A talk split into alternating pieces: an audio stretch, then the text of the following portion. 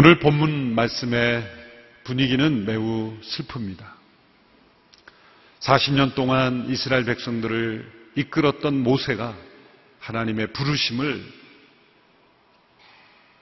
받아 이제 이 땅에서의 사역을 정리하는 모습이기 때문입니다. 광야 40년을 이끌었던 그는 가나안 땅에 들어가지 못합니다. 하나님께서 모세를 부르시며 이제 내게 죽을 날이 가까이 왔다. 그런 여호수아와 함께 회막으로 나오라는 말씀을 듣습니다. 모세가 세상을 떠나는 것은 아쉽고 슬픈 일이지만 그 가운데 감추어진 하나님의 은혜가 있습니다. 모든 사람이 다 죽지만 특별히 하나님의 종에게 자신의 죽을 날이 가까이 왔다는 것을 알려주심으로써 미리 준비할 수 있는 그런 시간과 그런 과정을 허락하신다는 것, 그것이 하나님의 은혜입니다. 우리가 언젠가 세상을 떠날 때 하나님께서 어떤 모습으로 우리를 데려가실지 모르지만 때로 우리에게 죽음의 날을 미리 알려주심으로써 준비하게 하시는 것. 그것은 하나님께서 허락하신 은혜인 줄 우리는 알아야 합니다. 이러한 슬픔 속에 감추어진 또 다른 은혜가 있습니다. 그것은 모세를 통해 이루신 일을 여호수아를 통해서 후계자를 세움으로써 그 사명을 계속 이어가도록 하신다는 거죠. 그래서 여호수아를 함께 부르셨습니다. 그리고 그에게 임무를 부여하셨습니다. 하나님 앞에서 모세와 여호수아가 인수인계를 하는 장면이라고 보시면 되겠습니다. 그런데 모세가 떠나는 것보다 더 슬픈 소식이 있습니다.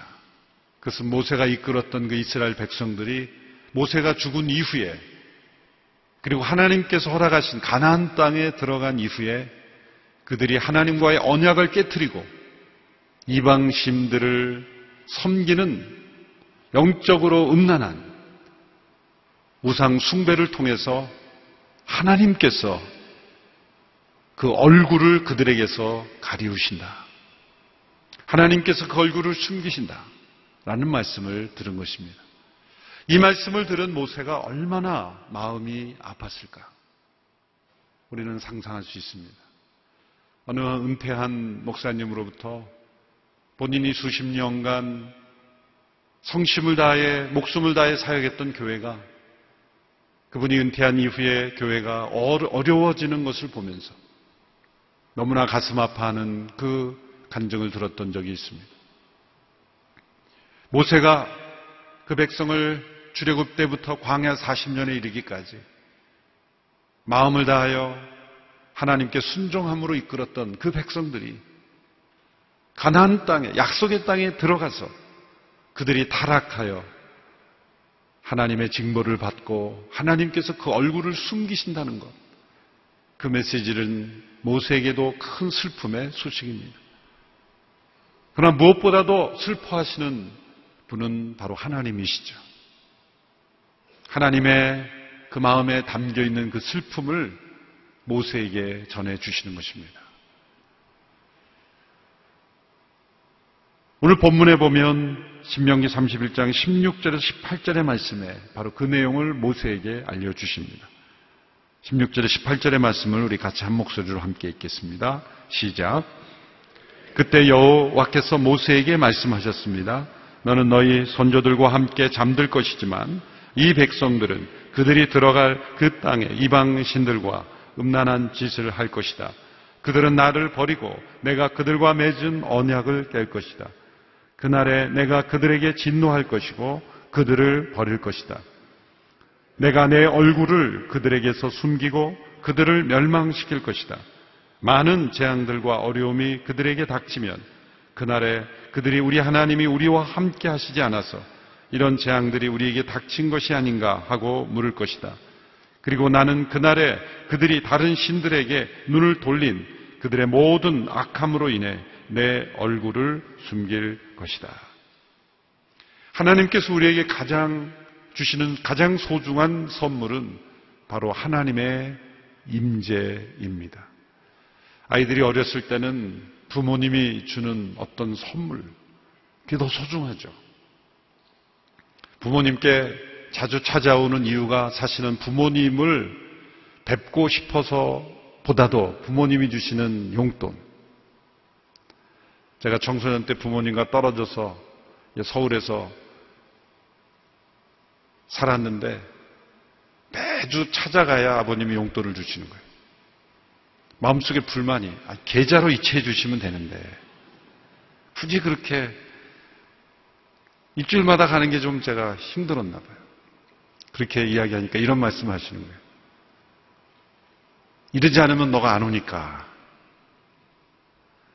까버님은 얼굴을 보고 싶은 거죠. 뭐 용돈은 당연한 거고. 그러나 자녀들은 얼굴을 보는 보다 그 떨어지는 그 무엇. 철이 들어서야 이제는 부모로부터 받는 그 무엇인가 보다 부모님의 얼굴을 뵙는 것 그 자체. 부모님의 임재 자체가 축복이라는 것을 깨닫는 거죠. 때로는 너무 뒤늦게 그런 것들을 깨달을 때가 많습니다. 어느 영적 지도자는 이런 말을 했습니다. 우리는 하나님의 임재를 얻을 수 없다. 왜냐하면 이미 하나님의 임재 가운데 있기 때문이다. 우리가 그것을 인식하고 있지 못할 뿐이다. 이미 하나님께서는 우리 가운데 임재하고 계십니다. 때로 그것을 우리가 인식하지 못하고 그것이 얼마나 소중한 것인가를 바라보지 못할 뿐입니다. 하나님의 임재는 세 가지 형태로 나타나죠. 첫 번째로 하나님의 임재는 하나님의 이 편재하심, 온 세상에 하나님께서는 임재하십니다. omnipresence. 온 세상에 하나님은 이미 편재하시는 하나님. 두 번째로 하나님은 우리 개개인의 삶 속에 임재하시는 personal indwelling presence. 우리 개인 개인의 삶 속에 임재하신 하나님. 얼마나 놀라운 신비하심이입니까? 온 세상에 편재하시는 하나님께서 우리 개인의 삶에 임재하시는 세 번째 하나님의 임재하시는 하나님의 임재하심이 어떤 능력으로 사건으로 우리의 삶 속에 분명하게 나타나시는 역사하심, manifest presence라고 말할 수 있는 거예요. 때로는 기적이 나타나고 병이 낫고 또 연약한 자가 강건함을 입고 회복이 일어나고 화해가 일어나고 초자연적인 기적의 능력으로 하나님의 임재가 나타나는 거죠. 이런 하나님의 임재하심을 한마디로 표현하면 하나님의 얼굴이 우리 가운데 비춰지고 하나님의 얼굴이 우리 가운데 나타나신다. 그렇게 표현할 수 있습니다. 민수기 6장 25절 26절에서는 아론과 제사장들에게 백성들을 이렇게 축복하라고 말씀하셨습니다.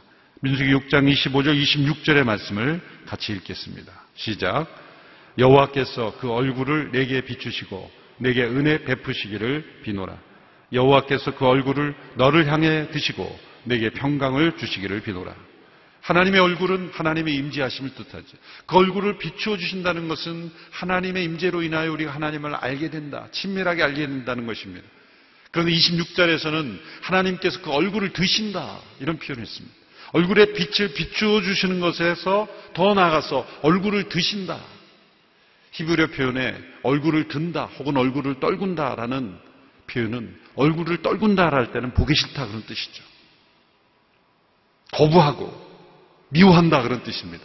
얼굴을 든다라고 할 때는 기뻐한다, 즐거워한다. 너로 인하여 내가 웃음이 가득하다. 너를 바라볼 때 미소가 일어난다. 라는 것입니다. 하나님께서 우리에게 얼굴을 비춰줄 뿐만 아니라 우리로 인하여 그 얼굴을 드시는 하나님. 우리로 인하여 기뻐하며 즐거워하시는 그 하나님이시다.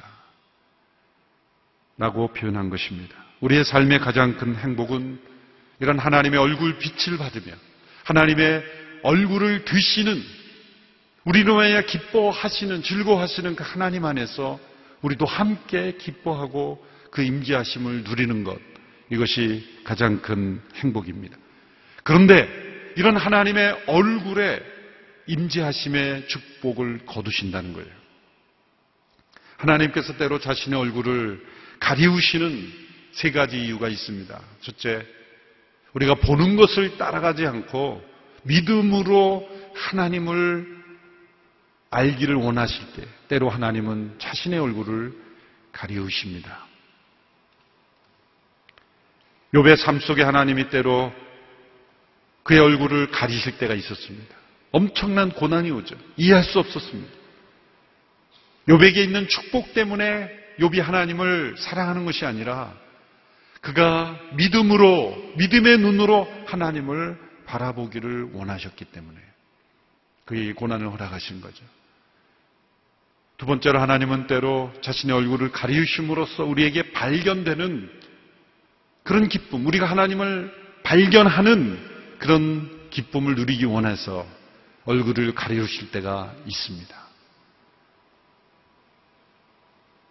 우리의 삶 속의 일상 생활 속에 늘 함께 하시지만 그 함께 하시는 하나님께서 우리에게 함께 하신다는 것을 우리가 깊이 느끼지 못할 때 우리가 햇빛의 축복을 늘 해가 떠 있을 때는 누리지 못하지만 어둡고 침침하고 먹구름이 가득한 날이 계속되다가 햇빛이 비치는 그 날이 올 때는 햇빛이 얼마나 소중한지를 깨닫는 것처럼 잠시 우리의 삶의 먹구름으로 하나님의 얼굴을 가리우심으로 도리어 하나님의 임재를 더 분명하게 깨닫게 하시는 나 여기 있다 라고 외치실 때가 있습니다. 세 번째 이유는 바로 오늘 본문에 나오는 대로 우리의 죄악 때문에 하나님께서 얼굴을 가리우시는 거죠. 이사야 59장 이사야 59장 1절 2절에서 말씀했습니다. 같이 읽어 보겠습니다. 시작. 보라 여호와의 손이 너무 짧아서 구원하지 못하시는 것이 아니다. 귀가 너무 어두워서 듣지 못하시는 것이 아니다. 다만 너희 죄악이 너희와 너희 하나님 사이를 갈라놓았을 뿐이다. 너희의 잘못이 하나님의 얼굴을 가렸기 때문에 하나님께서 너희의 말을 듣지 않으실 뿐이다. 우리의 악함이 하나님의 얼굴을 가리우신다는 겁니다.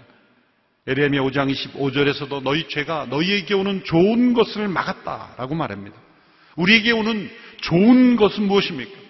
그 하나님께서 얼굴에 빛을 비춰 주시고 그 얼굴을 우리에게 들어 주시는 임재하심입니다.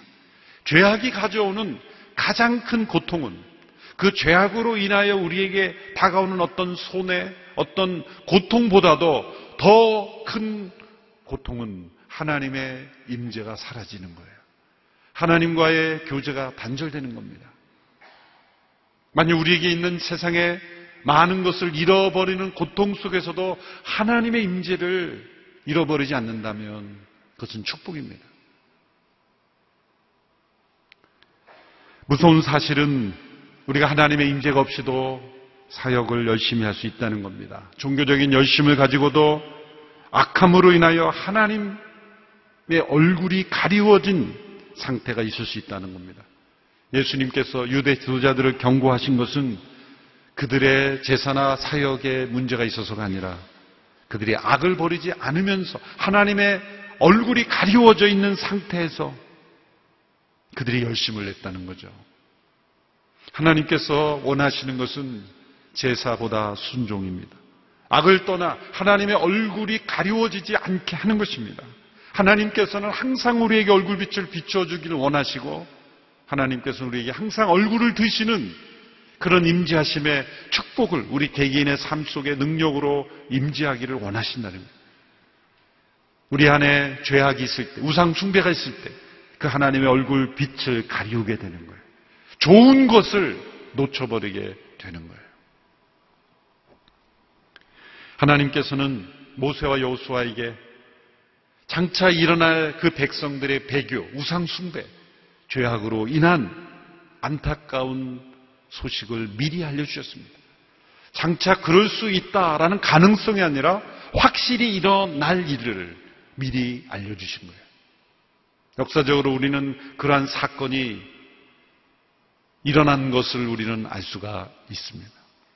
하나님께서 왜 이 모세에게, 요수아에게 장차 일어날 미래의 일을 알려주시는 것일까요? 이렇게 슬픈 소식을 인수인계를 하시면서 이제 여호수아 모세에 주신 사명을 여호수아에게 이어받게 하시는 그 인수인계의 중요한 내용이 뭐냐면 이 백성들은 나를 떠날 것이다. 내가 얼굴을 가릴 것이다. 왜 이 슬픈 소식을 인수인계 시간에 말씀해 주시는 것일까? 첫 번째 이유는 절망하지 말라는 겁니다. 포기하지 말라는 겁니다. 미리 알려주심으로 포기하라는 뜻이 아니라 그러니 절망하라는 것이 아니라 정반대로 놀라지 말고 이 백성들이 이런 모습이 나타난다 할지라도 너희는 지도자로서 포기하지 말고 절망하지 말라. 다가올 역사를 미리 알고 대비하는 것과 모르고 맞이하는 것은 큰 차이가 있습니다. 돌이켜보면은 이런 꿈을 꾸었던 기억이 새롭습니다. 한 목사님께서 돌아가시기 며칠 전에, 며칠 전에 저는 그때 베트남 호치민에 있었습니다.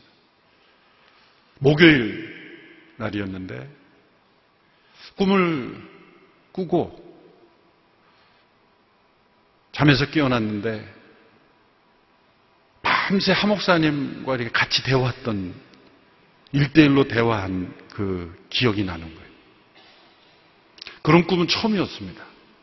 가끔 이제 부교육자로 일할 때 하 목사님 이렇게 장면에 나타났던 적이 있어요. 근데 가끔 지적받고 약간 그런 뭐 행사할 때 스쳐 지나가는 그런 장면이었지만 얼굴과 얼굴을 대면하여 그렇게 오래 대화했던 경험은 없습니다. 밤새 같이 있었던 느낌이에요. 뭐 내용은 다 기억나지 않습니다만 참 특이한 꿈이구나. 근데 그 내용이 그런 메시지였어요. 전체 줄거리는 다 기억나지 않지만 절대로 낙심하거나 포기하지 마라. 절망하지 마라. 포기하지 마라. 그 격려의 메시지가 밤새도록 대화 가운데 이어졌어요.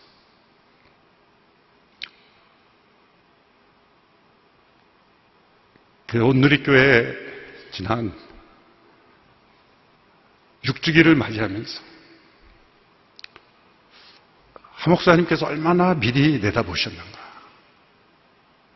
그리고 본인 이후를 얼마나 준비하셨는가. 그를 깨달을 때마다 오늘 신문에 나온 것처럼 사랑하고 보고 싶고 감사합니다. 그 마음을 우리가 가질 수밖에 없습니다. 하나님께서 장차 일어날 이 안타까운 일을 왜 모세와 여호수아에게 알려주시는가? 하나님의 사람들은 다가올 역사의 미래를 아는 사람입니다. 우리는 미래 역사가 어떻게 될지 모르고 끌려가는 사람들이 아닙니다. 우리는 정답을 찾아가는 사람들이 아니라 정답을 알고 살아가는 사람들입니다. 끝이 올지 안 올지 어떻게 될지 모르고 살아가는 사람들이 아니라 우리는 역사의 끝을 알고 살아가는 사람들이에요. 수많은 미래학자들이 역사의 미래를 말하지만 가장 중요한 미래는 말하지 않고 말하지 못합니다. 성경만이 역사의 끝을 분명히 말씀합니다. 우리 개인의 인생에도 죽음으로 끝이 있는 것처럼 역사에도 끝이 있고 지구에도 끝이 있다. 그러나 그것은 끝이 아니라 새하늘과 새 땅으로 변화되는 하나님의 놀라운 역사가 기다리고 있다.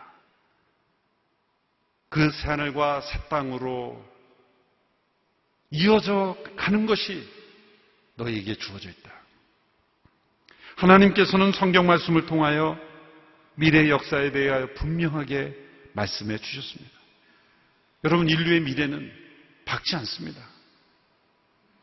우리가 환경도 보호해야 되고 최선의 노력을 다해야 합니다. 그런데 전 지구적인 멸망은 막을 수 없는 거예요. 성경에 기록되어 있지 않습니까? 새하늘과 새 땅이 우리에게 임하기 전에 전 지구적인 대환란과 사람들은 점점 더 악해지고 법을 통해 더 어떻게 하면 사람들을 통제할까 하지만 법 자체가 악해지는 거예요. 법 자체가 사람들을 악하게 만드는 거예요. 동성 간의 결혼을 합법화할 이 법 자체가 사람들의 악을 보호해 주는 거예요. 죄를 합리화해 주는 거예요. 모든 사람들이 다 그렇게 원하면 그게 법이 되는 거기 때문에 세상의 미래는 밝지 않습니다. 그건 우리에게 슬픈 소식이죠. 그러나 그 소식을 왜 우리에게 알려줍니까? 두 번째로 오해하지 말라는 겁니다. 이러한 어려움과 재앙이 닥칠 때 우리는 하나님을 오해합니다. 하나님께서 함께 하시지 않아서, 하나님이 능력이 없어서, 하나님이 우리를 버려서 이런 일이 일어나는 게 아닌가 오해하지 말라는 겁니다. 모세에게도 말씀하셨죠. 하나님이 우리와 함께 하시지 않아서 재앙이 닥친 것이 아닌가 그렇게 오해하지 말라. 하나님은 우리가 하나님을 버리기 이전에 먼저 하나님이 우리를 버리시는 법이 없습니다. 하나님의 얼굴이 가리워졌을 때 반드시 우리가 하나님을 버렸기 때문이다. 나는 너희를 버리지 않는다. 오해하지 마라. 세 번째로 그러기 때문에 이 미래에 있을 백성들의 타락을 미리 알려주심으로써 담대하게 이끌라. 그래서 여호수아에게 말씀하셨죠. 강하고 담대하라. 신명기 31장 23절의 말씀을 우리 같이 한 목소리로 함께 읽겠습니다. 시작. 여호와께서 눈의 아들 여호수아에게는 이런 명령을 내리셨습니다. 강하고 담대하여라. 너는 내가 그들에게 약속한 그 땅으로 이스라엘 자손을 인도할 것이다. 내가 너와 함께 할 것이다. 그 백성들은 하나님과의 언약을 깨뜨리지만 하나님께서는 그 언약에 신실하신 분입니다. 여호수아에게 강하고 담대하라고 말씀하시는 까닭은 그 백성들의 배교에도 불구하고 하나님께서 그들을 포기하지 않으시기 때문입니다. 미리 알려주시는 까닭은 이 백성이 이러니 포기하라는 게 아니라 포기하지 말라, 낙심하지 말라, 오해하지 말라, 그리고 강하고 담대하라. 내가 너를 통해 그 백성들을 이끌 것이다. 사람들을 바라보지 마라. 사람들을 바라보면 분명히 약해진다. 그들이 알아서 잘할 것이라고 생각하지 마라. 그들은 언약을 깨뜨릴 것이다. 그러나 하나님은 신실하시다. 나의 신실함을 바라보라. 그 백성이 어떠한 모습이라 할지라도 변함없이 나를 바라보아야만 한다. 왜냐하면 나는 신실할 것이기 때문이다. 하나님께서 포기하지 않으신다는 것을 모세를 통해 알려주시는 일이 있습니다. 노래를 만들어서 백성들에게 가르쳐 주라. 모세의 마지막 사명입니다. 그래서 신명기 32장에는 모세의 노래가 나오죠. 여러분 집에 가서 한번 오늘 모세의 노래를 32장을 쭉 한번 읽어보십시오. 하나님께서 작사, 작곡하신 노래를 모세를 통해 알려주십니다. 그 내용의 핵심은 하나님은 신실하시다는 거예요. 그 하나님의 신실하심을 뭐로 비유하냐면 반석, 바위, 견고한 반석, 신실하신 반석. 그 백성들은 언약을 깨뜨리고 나를 속히 떠나지만 나는 변함없는 반석과 같이 그 언약의 신실한 하나님이다. 그 백성들은 하나님을 저버리고 배반하지만 나는 너희에 대하여 신실하다. 독수리가 그 새끼들을 날개에 얹고 날듯이 나는 너희들을 그렇게 이끄는 하나님이다. 고백하는 것입니다. 이 노래를 통해서 하나님의 교훈을 전해주셨다는 것은 너무나 창조적인 방법이죠. 우리 다음 세대들의 역사를 알려주고 교훈을 남겨주는 중요한 도구가 바로 노래입니다, 사실. 한 시대 사람들이 어떤 노래를 불렀는가를 보면 그 시대 사람들의 사상을 알 수가 있고 그 사람들의 소망을 알 수가 있죠. 오늘 이 시대 우리 자녀들이 부르는 노래가 너무나 그 가사가 천박하고 사상이 없고 생각이 없고 역사의식이 없는 그런 비상적인 노래인 것을 우리는 너무나 슬퍼해야 합니다. 그래서 음악적인 재능이 있는 분들은 좋은 노래를 많이 만들어야 합니다. 그 노래 속에 하나님에 대한 믿음과 소망을 심어줘야 합니다. 올바른 역사에 대한 가치를 심어줘야 돼요. 우리 하나님께 드리는 찬양도 리듬도 중요하지만 가사가 중요한 거예요. 그 가사 속에 하나님의 역사가 담겨 있는 거예요. 하나님은 신실하시되 우리는 언제나 넘어지는다는 겸손한 고백, 그 하나님의 신실하심을 노래하는 그것이 우리의 간증이 되고 그것이 증거가 되어야 되는 거예요. 그래서 우리는 찬송을 부를 때 그 가사가 우리에게 증거가 되는 거예요. 말씀을 그냥 암송하기는 힘들어도 찬송을 통해 노래 리듬을 통해 우리가 함께 말씀을 기억하는 것은 훨씬 쉽습니다. 그래서 우리는 찬송 가사도 많이 암송해야 돼요. 찬송가 집을 찾아 부르십시오. 찬양 집을 구입하세요. 왜 이렇게 모르는 찬양만 부르냐 그러지 마시고 찬양 집을 좀 사서 공부도 하세요.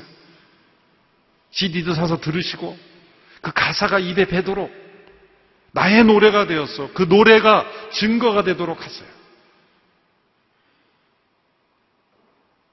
노래방에 가서 좋은 점수를 받으려고 열심히 연습하는 것 이상만 하시면 많은 찬송을 배울 수 있어요. 그 찬송의 노래 가사가 나에게 증거가 되는 거예요. 우리의 다음 세대들에게 그 노래를 물려주라. 하나님이 얼마나 creative한 교육가십니까? 노래를 통해 다가올 역사를 겨울에. 어느 날 그 백성들이 하나님의 얼굴을 가리우시는 현장에서 문득 새롭게 야 이거 우리가 불렀던 노래에 다 나와 있지 않을까? 우리가 불렀던 노래에 다 나와 있던 내용이네. 그러면서 포기하지 않는 거예요. 우리는 이렇게 타락하여 하나님께서 우리를 얼굴을 가리우셨지만 하나님은 신실하신 분이시구나. 이 노래에 나온 대로 하나님은 우리를 버리지 않으시는구나. 그렇게 하나님께로 돌아오게 된다는 거예요. 하나님께서 얼굴을 가리우시는 기간은 회복을 위한 징벌일 뿐이지. 하나님의 궁극적인 목적은 구속이요 회복입니다. 그 백성들이 순종하지 못하여 심판이 내려지지만 하나님은 그 언약을 여전히 지키시며 궁극적으로 그 백성을 회복시키십니다. 잠시 잠깐 얼굴을 가리우시면 하나님은 그들을 구속하셔서 우리를 변화시키셔서 그 얼굴빛을 비추어 주시고 그 얼굴을 우리를 향해 드시며 우리를 축복하실 겁니다. 그리고 새하늘과 새 땅에서는 얼굴과 얼굴을 대면하여 그 얼굴을 우리에게 보여주실 것입니다. 이러한 회복의 날을 기다리며 때로 하나님께서 얼굴을 가리우시는 우리의 죄악으로 인하여 하나님의 얼굴을 가리우시지 않도록 우리의 죄악을 버리고 하나님께로 나아가는 우리 모두가 되기를 축원합니다. 기도하겠습니다. 하나님 그 얼굴 빛으로 우리에게 비추어 주시기를 원합니다. 우리를 향하여 얼굴을 드시어 주시기를 원합니다. 우리의 죄악으로 인하여 하나님의 얼굴이 가리워지지 않는 삶이 되기를 원합니다.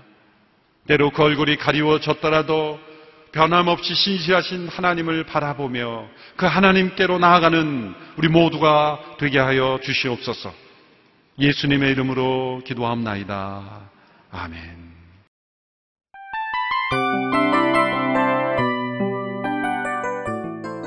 이 프로그램은 청취자 여러분의 소중한 후원으로 제작됩니다.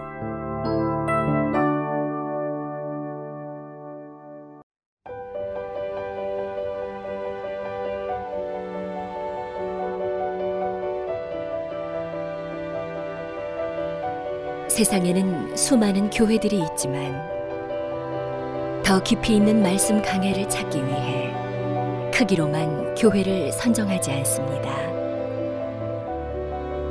보다 좋은 영적 콘텐츠를 더 많이 나누기 위해 방송비를 받지 않습니다.